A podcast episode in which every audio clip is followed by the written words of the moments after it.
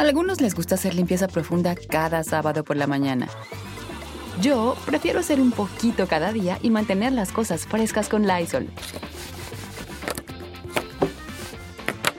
Las toallitas desinfectantes de Lysol hacen súper conveniente limpiar superficies como controles remotos, tabletas, celulares y más, eliminando el 99.9% de virus y bacterias. No solo limpies, limpia con Lysol.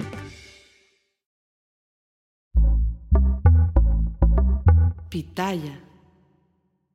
Hola, ¿qué tal? ¿Cómo les va? Bienvenidos. Es un gusto saludarlos. Yo soy Felipe Cruz, el Philip. Oigan, fíjense ustedes que dentro del mundo de la música, muchas veces conocemos a quienes cantan, a quienes salen todos los días a presentarnos su música, ¿no? A quienes eh, iban antes a siempre en domingo o, o que ahora van a programas de televisión, programas de internet a presentar su música.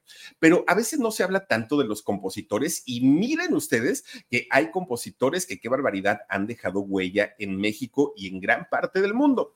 Y uno de esos compositores que yo les puedo asegurar que mínimo conocen una canción de él, mínimo, de ahí las que quieran, pero por lo menos una, y ahorita les voy a decir porque con esa canción crecimos, creo yo, muchos de nosotros. Si yo les digo el nombre de Tirso Pais, ustedes van a decir, ay, Tirso Pais, pues no me suena, así como mucho, mucho, no me suena tanto. Pero resulta que si yo les digo, ¿se acuerdan ustedes que en nuestra infancia, cuando éramos chiquitos, cantábamos una canción que decía, el palacio, el palacio del rey número no, se engalanda, se engalanda, las vocales, las vocales son invitadas de honor. ¿Se acuerdan ustedes de esta canción que cantaba Katy? Uy, que por cierto, Katy quedó en el segundo lugar del festival Juguemos a Cantar con esta canción, ¿eh? ¿Cómo se llama? La fiesta de las vocales. algo de las vocales se llama esta canción. Bueno, pues esta canción con la que muchos de nosotros cantamos y, crecimos, pues obviamente siendo muy chiquitos, y decía, así se ríe la, ja, así se ríe la, e, je, ¿se acuerdan? Bueno, esa canción la compuso justamente Don Tirso Páez hace uf, muchísimos años, y se la dio para que la cantara Katy, esta muchachita. Bueno, pues resulta que don Tirso, fíjense que en algún momento se casa, hace una familia y de esta familia nacen tres hijos. Uno de estos hijos fue, o de estas hijas, fue nada más ni nada menos que Gladys Priscila Camacho Segura una de sus hijas, porque además tuvo, tuvo otra y además tuvo un hijo también. Pero resulta que hoy les voy a platicar la historia de Priscila y posteriormente, pues a quién convirtió en sus balas de plata y por qué le pusieron así también ese nombre. Fíjense que mucha, mucha gente tiene la idea que Priscila, por usar el sombrero, por eh, cantar música regional mexicana, es originaria de Monterrey, porque además allá creció Priscila y, y su familia pero no, fíjense que no, de hecho Priscila nace en la Ciudad de México porque aquí vivía la familia pues, durante el tiempo en el que ella estaba prácticamente chiquita. Bueno, pues resulta que tanto don Tirso, don Tirso Páez, este compositor, productor musical, eh, tuvo a Priscila, pero también tuvo a su hijo eh, Tirso Jr. y a Úrsula, otra de sus hijas. Bueno, pues miren, Don Tirso tampoco es que haya nacido en la Ciudad de México, tampoco nació en Monterrey. De hecho, él nació en Huichapan, en el estado de Hidalgo. Allá es donde nace don, don Tirso y prácticamente, pues, allá hace sus estudios, que es bien interesante. La, ahorita regresamos con lo de Priscila, pero fíjense que la vida de don Tirso Páez es muy interesante porque él, desde que estaba muy chiquito y que de hecho nace en una familia en donde, pues, no era, eh, no, no era una familia de, de grandes recursos, era una familia familia que salían al día como la gran mayoría de todas las personas, pero él tenía algo especial. Fíjense que él desde muy chiquito, de hecho, antes de ir a la primaria, él cantaba y era afinadísimo, afinadísimo para cantar. Incluso cuando él entra a la secundaria, ya entra sabiendo tocar guitarra y además eh, cantando pero era tan inquieto y tenía tantas ganas de comerse el mundo y de poder mostrarle a la gente lo que él sabía hacer en cuestiones musicales, que con solo 10 años, fíjense ustedes nada más, él estaba, no, ya tendría 12 más bien, eh, perdónenme ustedes, ya tendría como 11, 12 años, cuando entra a la secundaria, de pronto habla Tirso con uno de sus hermanos y con uno de sus amigos. Y entonces les dice, oigan, pues no sean gachos, ¿por qué no hacemos un grupo norteño? Y tanto su hermano como su amigo les dijeron, hay un grupo norteño en Hidalgo, pues como que no, no creemos que sea buena idea. Pero Tirso, que estaba muy chiquito, decía, pero es que la gente pues nos va a ir a ver porque no cantamos mal, porque no tocamos mal. Él estaba muy convencido de que la música desde ese entonces se iba a convertir en, en su vida. Y fíjense que sí, efectivamente hicieron este grupo norteño y con el cual Tirso comienza a adquirir tablas, él comienza a adquirir experiencia, pero además algo que se le facilitaba mucho era componer, escribir y musicalizar sus letras era lo que a él se le daba. De repente, pues Tirso un buen día dijo, si me quedo en Hidalgo, no voy a lograr hacer una carrera importante y yo lo que quiero es que muchos famosos, muchos artistas conozcan mi música, sepan de, de, Tirso País y que yo no soy tan mal compositor. Entonces decide dejarlo todo e irse a vivir al Distrito Federal, hoy Ciudad de México. Llega don Tirso a vivir ahí sin conocer a nadie, sin tener palancas de nada, pues obviamente llega como una persona más, ¿no? Como uno del montón. Y en una gran ciudad, él tenía que abrirse paso y tendría que abrirse camino. A diferencia de los intérpretes, que la mayoría de los intérpretes, pues son guapetones, son así como, como, pues traen el rollo artístico, ¿no? Don Tirso era compositor, no era cantante o no quería ser cantante profesional. Entonces, para él era todavía más difícil porque cómo me acerco a los grandes artistas para que me graben mis canciones si en realidad pues no conozco a nadie. Para él fue muy difícil y fue muy, muy, muy complicado. Pero fíjense ustedes que él sabía perfectamente que una de las primeras cosas que tenía que hacer para poder acercarse a la gente y que conociera su música era seguirse preparando. Él cuando llega, don Tirso Pais, cuando llega al Distrito Federal, él ya sabía para entonces, ya sabía tocar no solamente la guitarra, sino también sabía componer. Pero fíjense que él entra a estudiar al Instituto Politécnico Nacional, no de ninguna manera es una persona improvisada, pero a la par de que comienza a estudiar en el Politécnico, entra también a la UNAM, pero a la UNAM entra a la Escuela Nacional de Música. Y ahí cuando eh, comienza a aprender, oigan, salió sabiendo tocar batería, guitarra, contrabajo, marimba, composición y cantante él sale mucho, mucho, muy preparado y obviamente después de hacer esto, él ya no, ya no quería ser un grupo porque él ahora era músico, ya no era cantar, bueno, podía cantar, claro, pero ya él, que conocía la industria del disco ya no quería hacerlo. Ahora lo que quería era justamente dedicarse a componerle a otros intérpretes, famosos todos ellos. Y entonces, pues por esos años es cuando de pronto conoce a una chica muy guapa y decide casarse, formar una familia y tienen a sus tres hijos. Ya por el trabajo de Don Tirso, que la música que él compone, pues generalmente va mucho, muy de la mano con el regional mexicano, él dijo, bueno, lo que era el grupero, ¿no? Antes, eh, resulta que él dijo, en el Distrito Federal no voy a hacer carrera con los cantantes gruperos, porque los gruperos están en el norte, ¿no? Sur de Estados Unidos y norte de México. Entonces se van a Monterrey, por eso es que Priscila y sus hermanitos hacen toda su vida justamente allá en Monterrey y no, no en el Distrito Federal. Por eso es que mucha gente piensa que ellos nacieron allá. Bueno, Priscila, de los tres hermanos, Priscila siempre fue la más cercana a su papá, pero no solamente la más cercana, sino para ella era como su héroe, porque le encantaba escucharlo cantar, verlo en un escenario. Tirso era un invitado constante a siempre en domingo, a estos programas de, bueno, iba con don Ricardo Rocha, con Madaleno y, y Paco Stanley al Club del Hogar, iba a todos estos programas de Televisa, él era de los, pues, invitados principales, porque además Tirso siempre fue un hombre dispuesto, ¿no? A, ir a hacer promoción a cualquiera de estos programas. Entonces, para Priscila, pues era toda una alegría y felicidad ver a su papá en la televisión, saber que la gente le aplaudía, era su héroe a final, a final de cuentas. Por otro lado, su mamá ella siempre se dedicó al hogar, a cuidarlos a ellos y a cuidar a su esposo. Bueno, pues resulta que si algo le enseñaron a Priscila desde que era muy chiquita fue la fe católica porque su mamá, una mujer muy religiosa, oigan, todos los domingos iban a misa, sí o sí. A la misa no podían faltar ningún domingo, era una obligación. De hecho, cuando Tirso se da cuenta que su hija, principalmente Priscila, cantaba muy bonito, habla con su esposa y le dice, mujer, hay que hacer algo para desarrollar el talento de la chamaca, porque lo que sea de cada quien tiene, tiene su encanto. ¿Y qué creen que terminan haciendo? Pues resulta que la mamá va y habla con el padre, ¿no? De, allá de donde vivían y le dice, padrecito, denle un chance a esta chamaca para que se una al coro, para que ella pues empiece a, a cantar con todos los chamacos. Escúchala y se va a dar cuenta, padrecito, qué bonita voz tiene esta niña. Bueno, pues resulta que sí, el padrecito la acepta y Priscila comienza a cantar en el coro de la iglesia.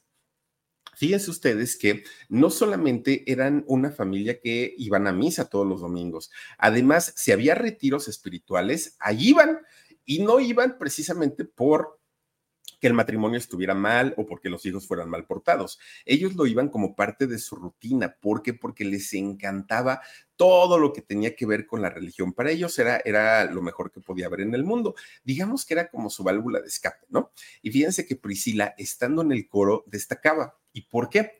Porque mientras todos los niños muy seriecitos cantando, pues, haciendo sus alabanzas, Priscila no, porque Priscila cantaba, pero la patita se le movía, bueno, su piecito, ¿no? Se le movía, se le movía y empezaba a bailar. Era como muy alegre sobresalía por todos los niños, ¿no? Porque les digo, mientras ellos estaban muy cerecitos, Priscila pues hacía coreografías, ella hacía otro tipo de, de, espectáculo mientras estaba en el coro de la iglesia. Obviamente eso le costaba pues los regaños de los padres porque le decían, chamaca, aquí no es una discoteca, aquí tú vienes a estar seriecita, pero él, ella pues finalmente pues era algo que lo traía en la sangre. Bueno, pues resulta que Fíjense que cuando Priscila cumple cinco años de, edad, que era el año de 1983, resulta que Tirso, el padre de, Priscila, que era muy cercano a Raúl Velasco, porque Raúl Velasco lo invitaba frecuentemente a, y siempre en domingo, resulta que le dice un día a Tirso, ¿no? Este Raúl Velasco, oye Tirso, vamos a hacer el segundo, la segunda edición del festival Juguemos a Cantar el primero que fue en 1982, y es donde hacen el fraude tan, tan cínico y tan descarado, que de hecho lo hizo don Raúl Velasco, que no se haga, digo, el hecho de que ya no esté entre nosotros no quiere decir que no lo haya hecho. ¿Se acuerdan ustedes que estaba cantando Juanito Farías? Con mi viejo caballo de palo, ¿se acuerdan de esa canción tan, tan, tan sentida? Bueno pues estaba Juanito Farías, cante y cante, ¿no? Y no fue don Raúl Velasco y le bajó a la música. Fue a la cabina de sonido y les dijo que le quitaran la música para desconcentrar a Juanito Farías. Pero Juanito Farías, siendo tan colmilludo y estando tan chiquito, ay, le valió gorro y él siguió cantando. Juanito Farías siguió cantando el viejo caballo de palo y la gente enloqueció. ¿Por qué hizo esto Raúl Velasco? Ah, porque había un acuerdo para que no ganara el morenito, para que no ganara el mexicano, para que ganara un güerito, muy al estilo de Raúl Velasco, ¿no? Y de todo Televisa. Y entonces este güerito era Lorenzo Antonio. Y Lorenzo Antonio eh, gana con esta canción, la mano izquierda va adelante y la derecha para atrás, canta, eh, gana con, con esa canción. El segundo lugar de este festival, de, del primerito que hicieron de Juguemos a Cantar, lo gana Katy, justamente con la canción esta de la fiesta de las vocales, ¿no? De, ya sí se ríe la ja, ja, ja, ja. Pobre de Juanito Farías, quién sabe hasta qué lugar, creo que tercero, cuarto, quinto lugar le dieron a Juanito. La gente estaba enojadísima porque todos sabían que Juanito era el, el ganador. Todavía sale Raúl Velasco y dice, bueno, pues a Lorenzo Antonio le damos el primer lugar y a Juanito Farías, el rey sin corona, le damos un aplauso. Fíjense nomás, todavía se burló don Raúl Velasco. Pues para la siguiente edición, para el siguiente festival, Raúl Velasco le dice a Tirso Pais, oye, pues tú tienes una chamaca que pues entraría perfecto aquí al sorteo, al, sorteo, al festival, ¿por qué no la traes? Y entonces Tirso habla con su hija, que aparte la chamaca de cinco años, carismática como ella sola, Priscila. Y entonces le dice, oye hija, pues quieres, no quieres, mira que esto, que el otro. Y la chamaca dijo que sí. Miren, Priscila canta bien, tiene su encanto, tiene su talento, pero tampoco vamos a decir mentiras. Claro que le ayudó muchísimo ser hija de Tirso para poder entrar al festival de Juguemos a Cantar, pero le ayudó más todavía para ganar en ese, en ese certamen o en ese festival el segundo lugar, no ganó el primero. De hecho, fíjense ustedes que el primer lugar lo ganó un grupo que era que Colibrí, Arcoiris de Colibrí, algo así se llamaba el, el grupo, Magia, y Colibrí, Mágico Colibrí, por ahí se llamaba el grupo, ¿no? Fueron los que ganaron y en ese festival, en la segunda edición, participó Eduardo Capetillo, entre ellos estaba también, ¿saben quién? La hermana de Anaí, Marichelo, estaban las hermanas de Lorenzo Antonio, que en ese momento no se llamaban Sparks, tenían otro nombre, pero participaron en esta segunda edición. Bueno, como sea, Priscila logra el segundo lugar, algo que era muy bueno, muy, muy, muy bueno, y además con una canción de su papá, una composición de su papá, que era la de mi burrito algo, ¿no? Así, algo del burrito se llamaba, que por cierto muchas veces le decían a Priscila que ella no había cantado en vivo, porque dentro de la canción ella hacía un, eh, bueno, rebuznaba como un burrito y entonces todo el mundo decía, ay, no, porque te sale re bien, ¿a poco así le haces? Oigan, no han escuchado a Priscila hasta el día de hoy, hasta, ah, mire, mi burrito querendón se llama, y ahí está el autor Tirso Pais. Bueno, pues resulta que Priscila hacía el rebuzno, el rebuzno, ¿no? Se dice, del burro, y lo sigue haciendo hasta el día de hoy y le sale igualito, igualito a Priscila. Bueno, pues se queda con el segundo lugar. Pero ese segundo lugar hace que de repente un día le hablen a Tirso y le digan, oye, Fíjate que eh, fue muy exitoso el festival, la segunda edición. Entonces vamos a hacer una gira por todo México en donde vamos a llevar a todos los finalistas. Obviamente Priscila quedó en segundo lugar. Claro que ella será parte de, esta gira, pero para eso, pues tú también tienes trabajo, tu esposa se tendrá que quedar con, con tus otros hijos y nosotros nos hacemos cargo de ella, nosotros no las llevamos. Bueno, pues total, habla con su esposa, hablan con Priscila y que sí, que Priscila se iba a ir con todos los chamacos a cantar prácticamente por todo el país, aprovechando la fama del, festival. Pues resulta que se va.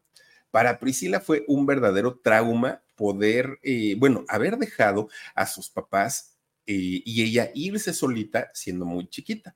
Fíjense cómo en, aquellos años todavía no se pensaba en los peligros tan grandes que, que, existían, pero Tirso tenía una, pues digamos como una seguridad, porque no era un padre común, era alguien muy cercano a toda la producción, alguien muy cercano a Raúl Velasco y nadie se iba a meter con, con su hija, eso era obvio. Bueno, pues total, resulta que ahí va el grupo este de, Mágico Colibrí, va Priscila, van quién sabe cuántas personas a la gira y todo.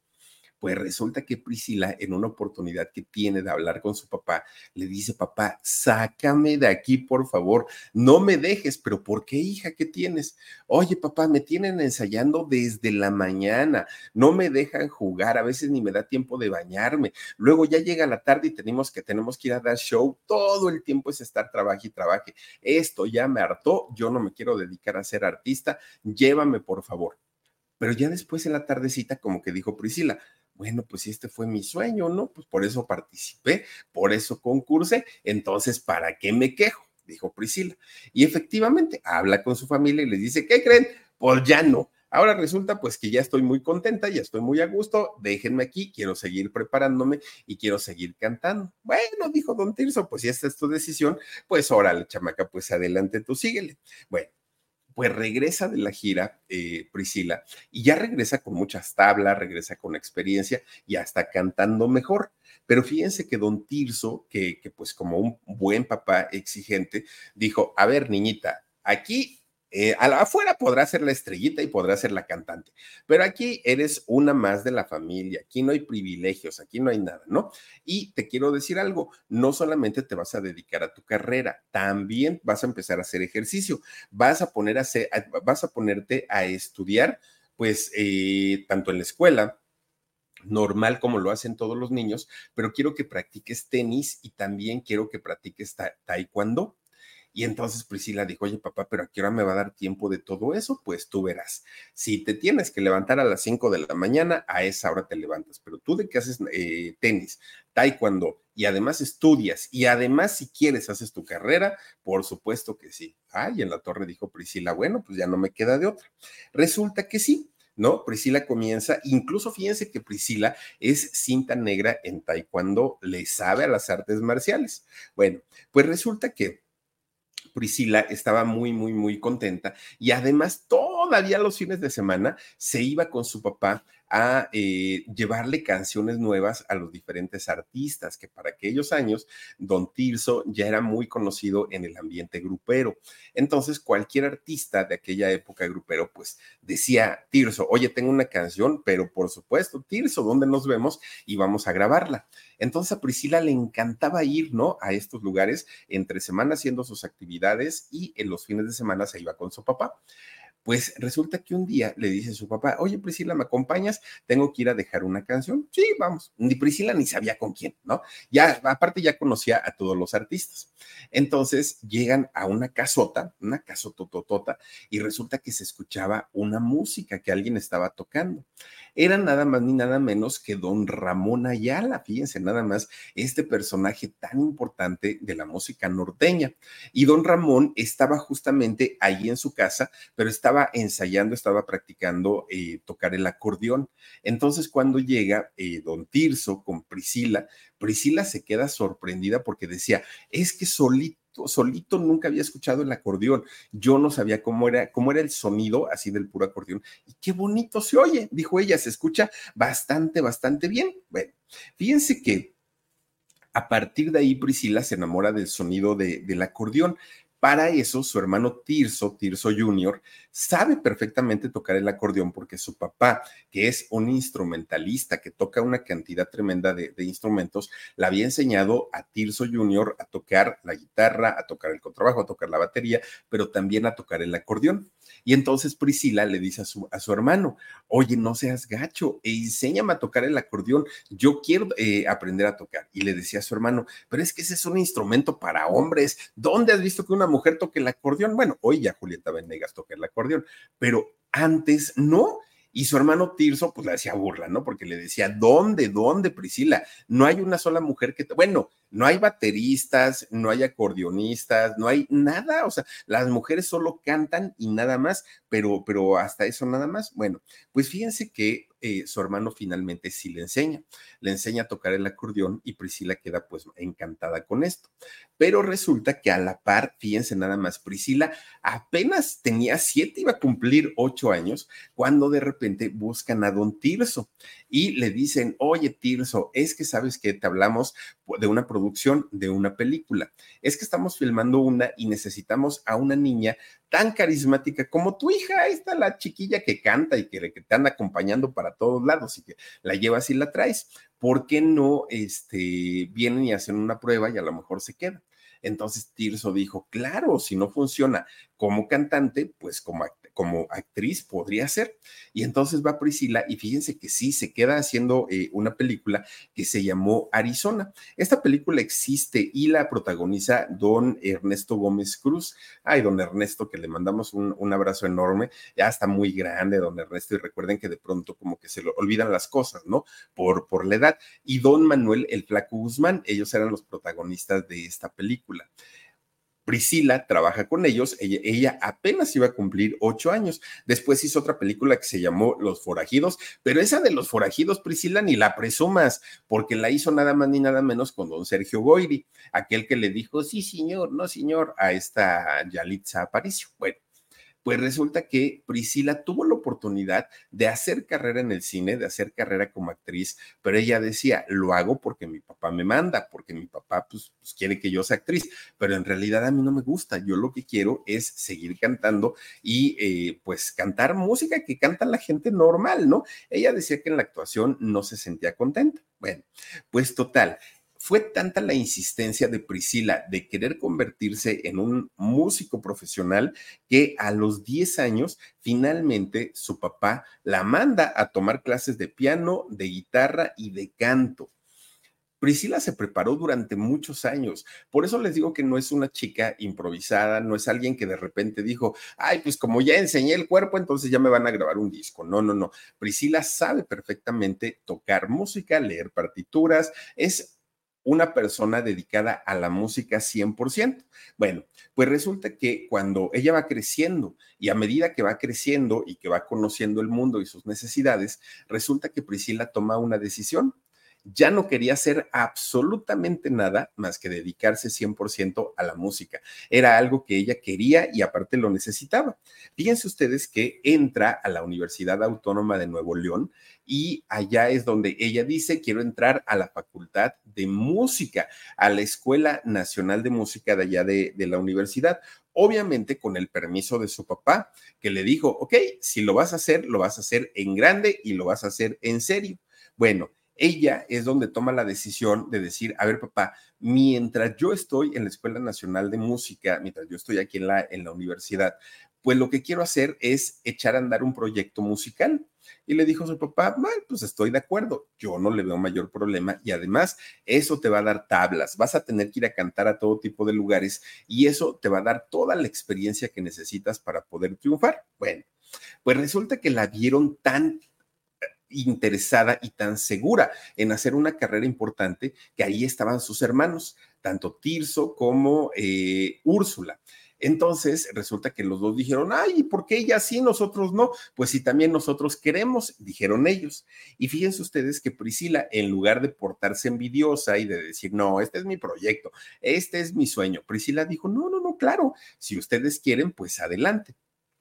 Hagamos una agrupación, pero eso sí les digo, el proyecto es mío, yo lo inventé, a mí se me ocurrió y pues de hecho ya está, tengo nombre, ¿no? Pues que es Priscila, pero pues nada más había que buscar Priscila y sus hermanos, Priscila y este y su grupo, hay que buscarle un nombre. Y entonces don Tirso, que veía que sus hijos, y principalmente Tirso Jr., ocupaba siempre estas prendas muy norteñas, muy, las botas picudas, esas que tienen casquillo, ocupaba este, a veces botas con piel de víbora, las hebillas así plateadas y todo.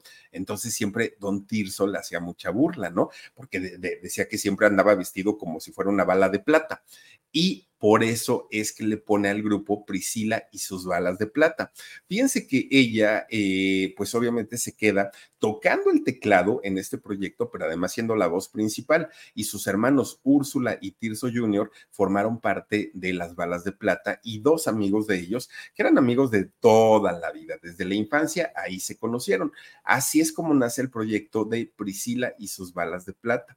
Fíjense que, que el grupo desde sus inicios y prácticamente hasta el final, nunca fueron un grupo con el éxito a todo lo que da. Nunca fueron un grupo em, que encabezara los, los carteles de, de, los bailes, para nada, nunca, nunca.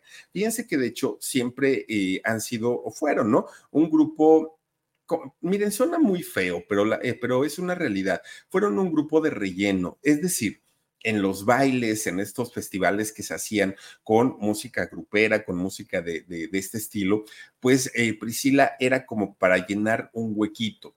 No tuvo grandes éxitos, tampoco es que haya tenido mucho tiempo como para eh, lograr posicionarse o consolidarse. Tuvieron éxitos número uno en la radio, sí, pero fueron contados, tampoco es que hayan sido tantos y tampoco es que lo recordemos como wow, no, no fueron límite, que a diferencia de, de Priscila y sus balas de plata, Alicia Villarreal con límite, claro que tuvieron no uno, muchos éxitos en la radio, tuvieron videoclips en la televisión televisión, eran invitados a siempre en domingo. Hablamos de, otro, de otro tipo de fama. El caso de Priscila sí fueron exitosos, pero nunca llegaron a esos niveles. Y eso es muy raro porque, como ya les decía, Priscila, a diferencia de, estos otros grupos, sí era un grupo de muchachos preparados tanto ellos, las balas de plata, pero también ella, eran personas bastante, bastante conocedoras de la industria, ya no digan ustedes de la música, sino de la industria, y con todo y todo no vendían, no vendían los suficientes discos y tampoco vendían las suficientes fechas. Ahora, Priscila, ¿tiene voz? Sí. ¿Canta bonito? Sí.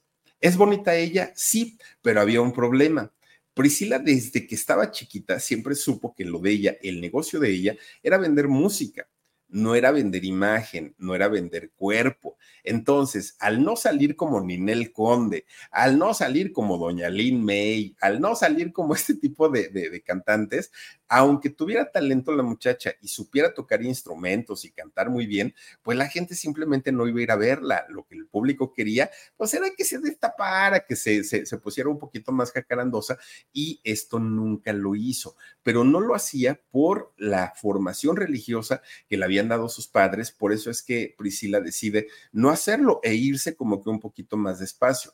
Como ya les decía, tuvieron primeros lugares, sí. Eh, tuvieron canciones que se siguen recordando, sí, también. A lo mejor no con todo el éxito del mundo, pero de, de, que tuvieron algún éxito en su carrera, eso indiscutiblemente. Bueno, pues miren, a pesar de no ser grandes vendedores en taquilla, grandes vendedores de discos, de no ser el, grupo número uno, la verdad es que Priscila sí logró ocupar un lugar importante dentro del mundo de, la música. Fíjense ustedes que el hecho de, de, ser hija de Tirso ayudó, el hecho de tocar instrumentos ayudó y el hecho de que tuviera una buena técnica de voz también ayudó muchísimo. Bueno, pues resulta que años, fueron años en los que Priscila intentó tener un éxito y no se le daba y no se le daba y no se le daba. Fue hasta el año 98, 1998, cuando el nombre de Priscila comienza a sonar en las listas de popularidad, comienza a tener algún éxito. Incluso yo me acuerdo perfecto que por aquellos años la contrata el Canal 9 de la Ciudad de México, el que, el que era el canal de donde pasaban este tipo de películas, pues como de los 70, de Don Mario Almada, de todas estas películas, ¿no? Y muchas sexicomedias pasaban también ahí en el, en el Canal 9. Y Priscila se convierte en la imagen del Canal 9 en aquellos años y cantaba esa canción, Soy feliz como una lombriz, porque ya tengo novio, cantaba Priscila. Bueno, eso le valió para que tuviera eh, pues ya un reconocimiento más importante por la gente, porque para esos años que no había redes sociales, la televisión era mucho, mucho, muy importante, obvio.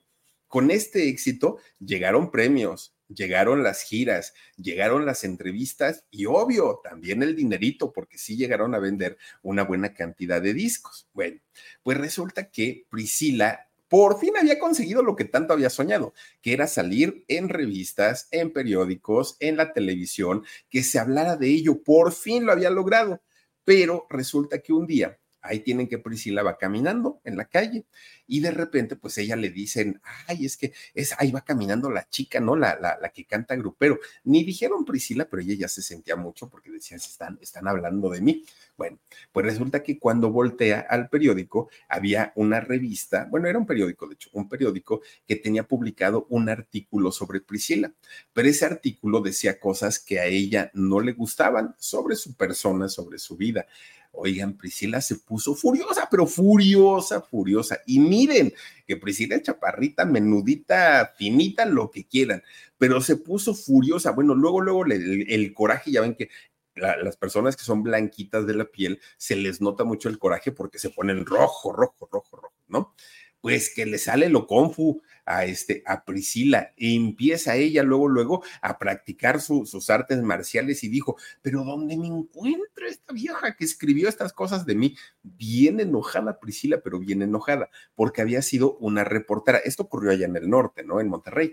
Fíjense que estaba muy enojada porque pues le, le habían escrito un artículo que a ella no le gustó. Vayan ustedes a saber si era mentira, si era verdad, pero a ella no le había gustado ese artículo pues buscó la forma, buscó la manera para ver a esta reportera, a esta periodista.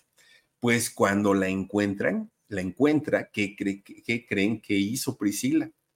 No inventen, le acomodó una santa zapatería, como diríamos en México, le pegó y sacó su, su, su arte marcial, empezó pues, como el Kung Fu Panda, ¿no? Eh, le, acomoda, pero miren, una zarandeada a la pobre reportera, sacó las uñas y ay de ti donde vuelvas a escribir de mí, de mi familia, que no sé qué, yo qué te hice, que pues no, digo, era la inexperiencia de Priscila, porque de entrada no hay algo que justifique la violencia de entrada. Y segundo, oye, no me gustó lo que escribiste. Y no es cierto, ofrece una disculpa pública porque pues, no iba por ahí el asunto. Y si no, pues ya le vamos escalando, ¿no? los niveles. Pero Priscila se le fue a los golpes a esta pobre muchacha. Obviamente, pues para muchos, porque esto no llega a la Ciudad de México porque todo ocurre en el norte. Entonces, es, esto de, de la golpiza y todo, pues trasciende, pero en el norte, aquí en la ciudad todavía no. Pero fíjense ustedes que para la gente que vivía en el norte, de pronto haber visto a la chaparrita y bonita y menudita de Priscila convertida en una fiera, fue así como de, órale, esta no me la sabía, ¿no? Que la chaparrita se supiera defender también, decían ellos, pues, pues ¿cómo? ¿Quién sabe? Y eso la convierte en una mujer atractiva para, para los hombres. ¿Por qué? Porque no era la mujer débil que aparentaba ser, no era la mujer tranquilita que aparentaba, no, era una mujer de temperamento fuerte y eso llamó mucho la atención de muchos hombres, de muchos, pero en especial de uno. Fíjense que eh, para aquellos años se hacía todavía la entrega de los premios Furia Musical, que Furia Musical, no sé si siga ah, publicándose la revista de Furia Musical o ya no, pero era una revista de Televisa, de editorial Televisa. Entonces, era como los TV y novelas gruperos, hagan de cuenta. Entonces, invitaban a muchos artistas gruperos para ir a, este, a recibir su premio, a conducir, a cantar. Pues era la fiesta de los gruperos, ¿no? Eh, esta mm, eh, entrega de premios de la revista Furia Musical. Bueno. Esto ocurre en 1998. Resulta que le dicen a Priscila, que ya tenía éxitos en ese momento, le dicen, oye Priscila, pues queremos pedirte que por favor seas tú quien entregue un premio, un reconocimiento. ¿Te gusta la idea o no te gusta? Dijo Priscila, pues sí, no, no tengo ningún problema. Pues resulta que Priscila estaba ya en la preparación, ¿no? De, todo lo que iba a ser su participación para entregar este reconocimiento, cuando de pronto empiezan a entrar todos los famosos para sentarse y a ocupar sus lugares. Y Priscila desde un rinconcito ahí viendo, ¿no? Como Juan Gabriel en la palmera, nomás ahí echando ojo a ver qué veía. De repente ve que entran los temerarios estos eh, hermanos Ángel, que son originarios de allá de, Zacatecas, de Fresnillo, Zacatecas, ¿no? Y entonces eh, Priscila cuando ve a Gustavo, ella dijo, este es un muñeco, porque el hecho de ser grupero no quiere decir que venga pues con sus, eh, estas chamarras de barbitas, no, Gustavo siempre ha vestido de traje, siempre, siempre, siempre, ¿no? Él, él siempre pues eh, como muñequito de pastel. Entonces Priscila se le queda viendo y así como de que, órale, pues está guapetón el muchacho. Y aparte canta muy bonito, pues que, que hay mucha gente que le gustan los temerarios. Pues fíjense ustedes que Priscila empieza a indagar un poquito empieza a indagar qué, qué es este muchacho, pues de, ahora, ahora sí que pues saber a qué le estaba tirando. Y resulta que le dicen, ay, Priscila, pues es que mira, ¿cómo te explico, amiga, no? Es que resulta que este muchacho no está solo, Fíjate que tiene novia. ¿Y qué novia? No, hombre. Trae un bombonzote. Trae a una muchacha que por aquellos años estaba haciendo una sección en el programa Hoy. Esta sección se llamaba Que todo México se entere. ¿Se acuerdan ustedes de esa sección que llegaban? Que todo México se entere que quiero harto a mi novia, decía, ¿no? Que todo México se entere que comió un chicharroncito este, en salsa verde. Y así estaba la, sección. Esta sección la conducía Jacqueline Arroyo.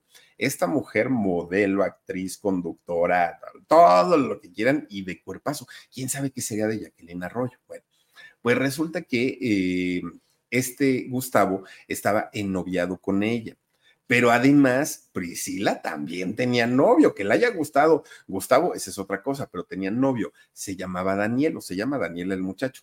Entonces, pues se vieron, se echaron ojitos. Priscila, pues como que dijo, ay, este está bien guapo, pero pues no puedo. Y cuando le dijeron a ella que Gustavo tenía novia, pues como que dijo, no, no, no, no, ahora sí que ahí sí no me meto. Entonces no pasó absolutamente nada, pero de que hubo flechazos, se gustaron, incluso mucha gente lo llegó a comentar en aquella entrega de premios porque decían, es que fue muy obvio, o sea, los dos, los dos, pues estuvieron así como que echándose miraditas todo el tiempo, los dos estuvieron ahí. De hecho, termina la entrega de los premios, de los premios de eh, Furia Musical, y fíjense que los dos se van a platicar. Uy, duraron horas y horas y horas ahí plática y plática y plática. Pero resulta que cuando terminan de platicar, pues ellos se despiden y prácticamente se dijeron adiós. No se volvieron a ver, fíjense que no. Y entonces resulta que pasan dos años. Después de dos años, uno pensaría, pues ya hasta se les olvidó, ¿no? Pues yo creo que ya pasó el tiempo suficiente. Pero resulta que los invitan a otro, bueno, invitan a Gustavo y a los temerarios a un evento de música grupera de regional mexicano a Texas, pero también invitan a Priscila. Y entonces ahí vuelven a coincidir. Fíjense ustedes que a, a ese momento Todavía los dos seguían con novio, pero cuando se vieron dijeron, no hombre, ¿para qué le hacemos al tarugo? Si a mí me gusta, a ella le gustó, pues ¿para qué nos estamos haciendo del rogar? Pero tampoco empezaron a andar, todavía dejaron pasar otro año más en el tiempo, tiempo en el que ella, Priscila, rompe con su novio Daniel y Gustavo rompe con Jacqueline Arroyo, que cuando le preguntaron a Jacqueline Arroyo, ella dijo, pero tampoco es para tanto, ¿eh? Digo, no nos pensábamos casar, pues queríamos pasarla muy bien y la pasamos muy bien, ya se acabó, pues que sea muy feliz ahora con, su nueva novia. Hasta eso ella muy tranquila, ¿eh? ¿eh? Jacqueline tampoco es que haya hecho escándalo ni drama, ni mucho menos. Bueno. Después de ese año que pasó, Gustavo dijo, ya no la voy a dejar ir. Ahora sí, voy a, este, voy a proponerle que sea mi novia. Y Priscila se hizo del rogar, porque Priscila dijo, no, no, no, es que si empezamos a andar ahorita, pues eh, tu exnovia va a decir que yo fui la manzana de la discordia y que yo fui quien te son sacó. Vamos a dejar pasar un tiempo y porque yo ni siquiera tuve nada que ver con, con Jacqueline pero pues el temerario ya estaba así como que, no, mi hija, ya de una vez, pues ¿para qué le damos tantas vueltas? Y terminaron siendo novios. Fíjense que desde que comienza el noviazgo de eh, Priscila con, con Gustavo Ángel, desde ese momento ya se notaba que iban a ser una pareja sólida desde el noviazgo.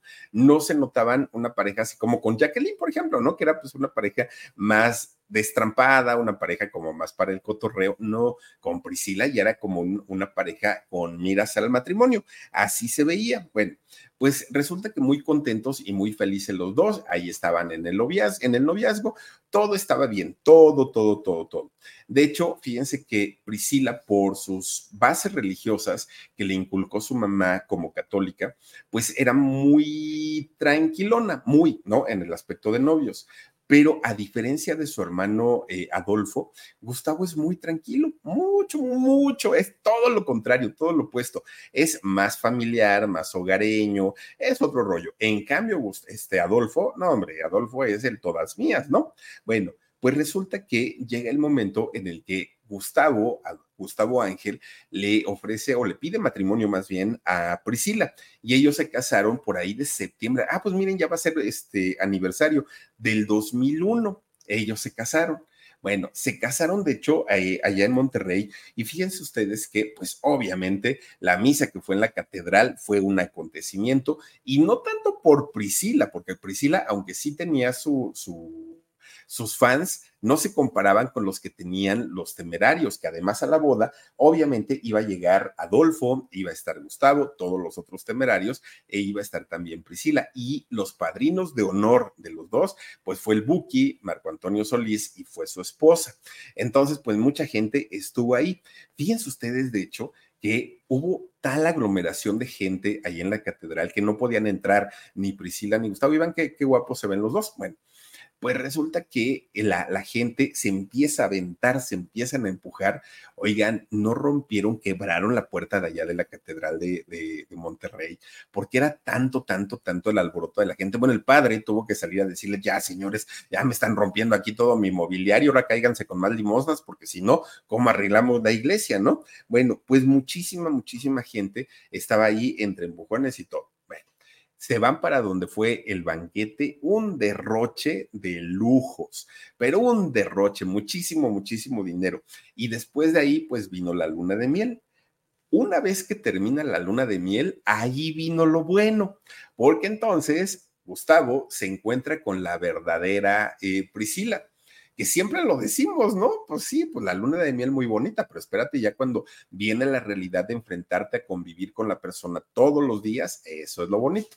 Y entonces resulta que Priscila salió una mujer celosísima. ¿Se acuerdan ustedes del personaje este que hacía eh, Adrián Uribe, el de la celostina? Pues igualito, igualito, igualito cualquier detallito, por mínimo que surgiera, inmediatamente empezaba la celostina de, Priscila, pero miren, hacer unos corajes y unos berrinches que porque ya te fuiste mucho tiempo de gira, que porque esa vieja, ¿por qué te, te acomodó un beso? Si tú bien que le pusiste el cachete, que porque quién sabe qué. Bueno, para todo, todo, todo le alegaba al pobre temerario. Ya el temerario no tenía ni una semana de casado y decía, oye, ya, frénale tantito. No, pero es que tú y todo el tiempo y me haces enojar y cómo es que te andas ahí abrazando con todo mundo y no se vale. Bueno, pobre, pobre del temerario porque la otra le salió berrinchuda a más no poder. Y fíjense ustedes, que cuando de pronto se iba de gira a, algún lugar y tardaba más de dos días, que bueno, todas las giras tardan más de dos días,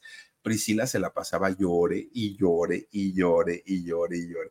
Claro, Priscila, a pesar de ya estar casada, ella seguía con sus balas de plata, ella seguía cantando, ella seguía actuando pero el número de fechas que tenía Priscila comparadas a las que tenía el temerario, pues no, o sea, no, no, no había ni dónde. El temerario viernes, sábado y domingo tenían tocadas y Priscila, pues era enero, marzo y abril, o sea, no, no se comparaba. Entonces, pues cada que se iba el marido, imagínense nada más lo que sufría esta mujer. Ya después de casada, fíjense que Priscila todavía grabó cinco discos con, con las balas de plata, que les digo, no eran discos así tan vendibles, pero finalmente pues les iba bien, ¿no? Por lo menos recuperaban la inversión, que era lo que les importaba mucho.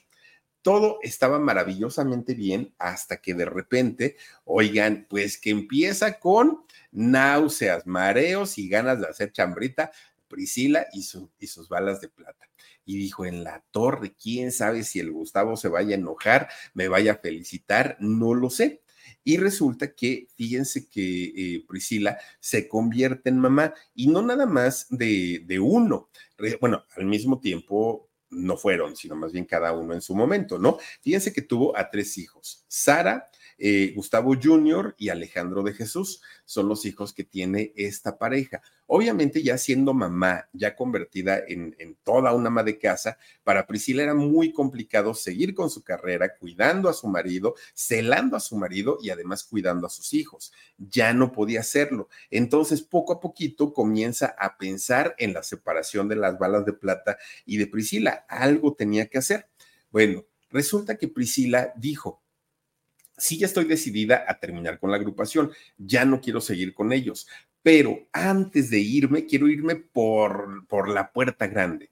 Entonces fue y habla con don Tirso, con su papá, y le dice, papá, lo único que te pido es que me produzcas un disco de música religiosa. Es lo único que te pido. Y fíjense que sí, su papá hasta eso le dijo que, su, que, que sí, saca su disco alabando a Jesús y a María. Esto lo hace en el año 2011. Fíjense que Priscila sabía perfectamente que entrar a este tipo de negocio, porque también es un negocio la música cristiana, la música eh, religiosa, claro, nada es de gratis, nada, nada, nada, todo lo venden, ¿no? Vamos, ustedes quieren comprar un disco de música cristiana, tienen que ir a la tienda de discos o descargarla de alguna aplicación digital, pero les cobran, tampoco es que sea de, a gratis. Pues 16 años duró el grupo de Priscila y sus balas de plata. ¿Por qué? Porque ahora ya se estaba enfocando, o por lo menos con este primer disco de música religiosa, ya su vida estaba en otro rollo pero resulta que este disco que grabó de eh, alabanzas a, a, Jesús y a María, resulta que a Priscila la invitan como a un tipo de congreso que tenía que ver con eh, la religión. Fíjense nada más que le dicen, oye Priscila, en este congreso donde van a venir puros católicos, ¿por qué no vienes y cantas? Y Priscila dijo, pues sí, pero es que nada más tengo un disco de música religiosa. No te preocupes, tú ven y aquí vemos a ver qué, qué se puede hacer. Miren, este congreso se llamó Mujeres de Fe, se hizo allá en Los Ángeles, California.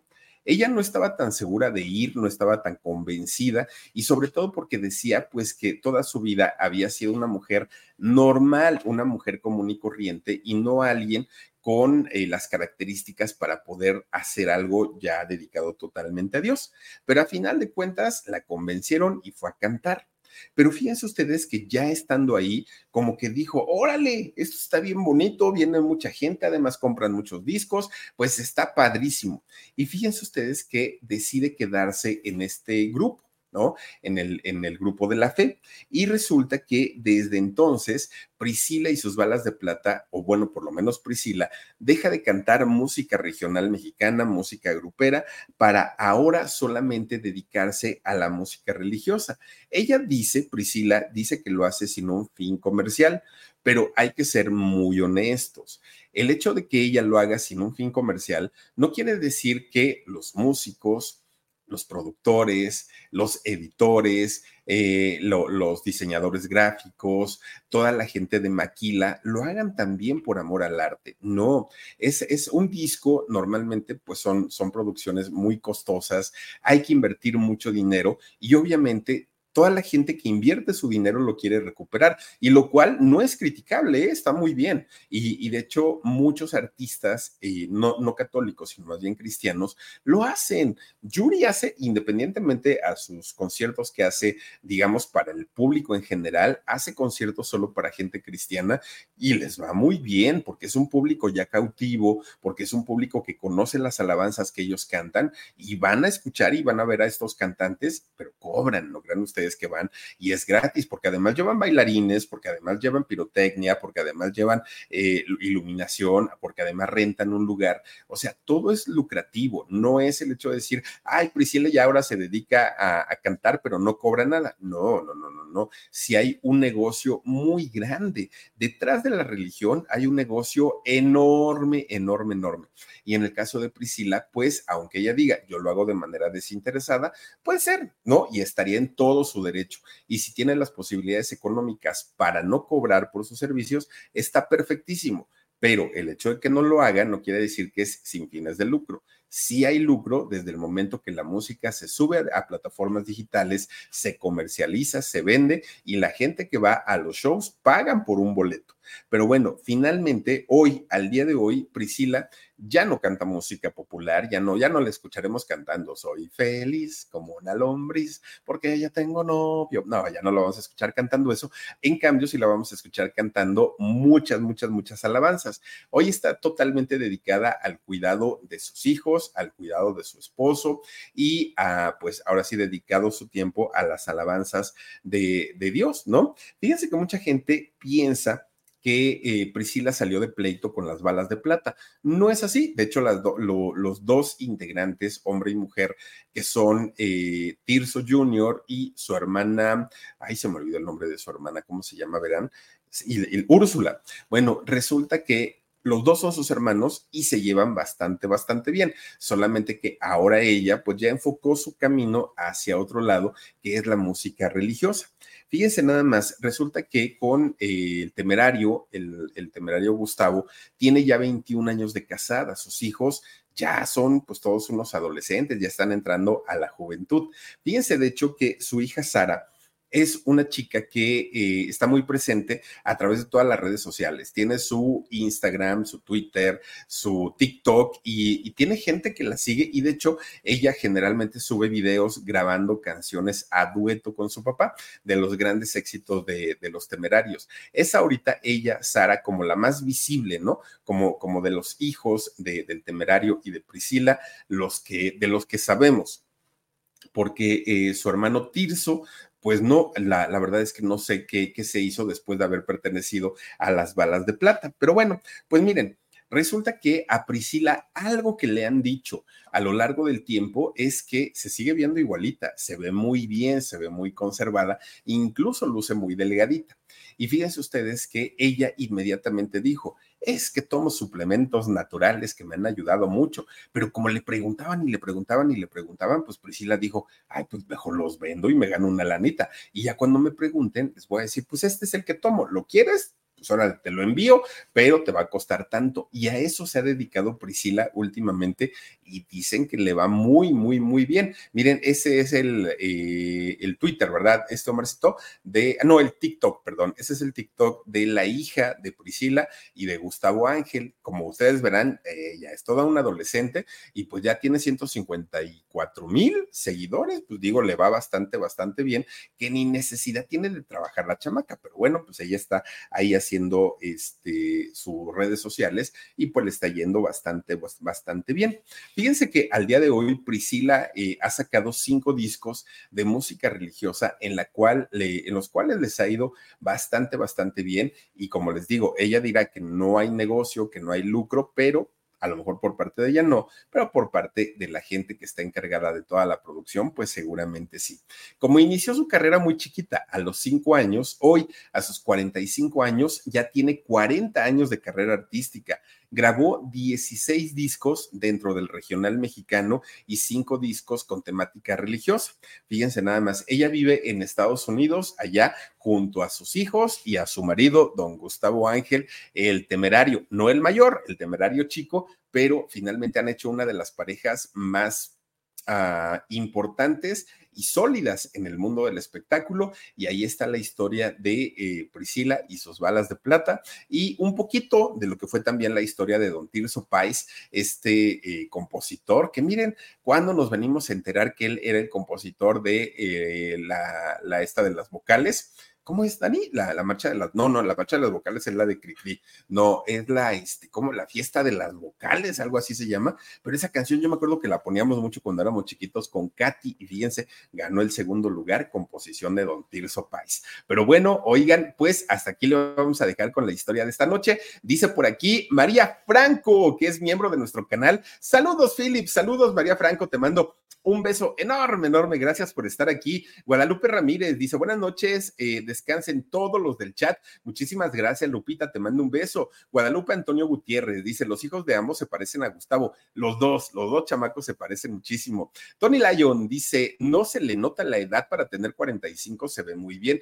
Pues por eso vende los productos, porque como le dijeron que se ve re chula, ella dijo, ah, pues es que tomo esto y esto y esto, y ahora los está vendiendo, y le va re bien. Emil Lemus dice, linda noche, muchísimas Muchísimas gracias, Emi. También te mando un beso enorme. Gloria Bella dice: Hecho, ya me inscribí en el nuevo canal. Huesitos es peleonero. Oigan, se estaba peleando con el, con el Pomposio, pero es que el Pomposio defiende a su mujer, a la Lola, y al Huesos como que se pone celoso el otro día, fíjense, le estaba yo hablando a los pericos, ¿no? Y le estaba yo, ay, periquito bonito, ya saben cómo les habla uno. Pues no, el huesos casi me pone un mordidón porque se enojó de que estaba yo tratando muy bien a este a, los pericos. Fíjense nada más. Oigan, ahí está nuestro nuevo canal de YouTube con Sabor a México. Por favorcito, suscríbanse, suscríbanse a nuestro canal y recuerden que esta misma semana, yo creo que el viernes, ¿no, Marcito? El viernes vamos a poner nuestro, este, nuestro nuevo video, nuestro nuevo video Ay, que aparte, híjole, ¿cuál vamos a poner, Omarcito? Platícame cuál vamos a poner, cuál es el que sigue, porque ahorita les voy a decir de qué se trata. Oigan, dice por aquí, no, nos estaban diciendo que qué bueno que hablamos de Priscila, para nosotros es un gusto. Dice Marisol Casares, buenas noches, Philip, saluditos desde Ciudad Obregón, Sonora. Me encanta verte, estás más delgado, te ves muy bien.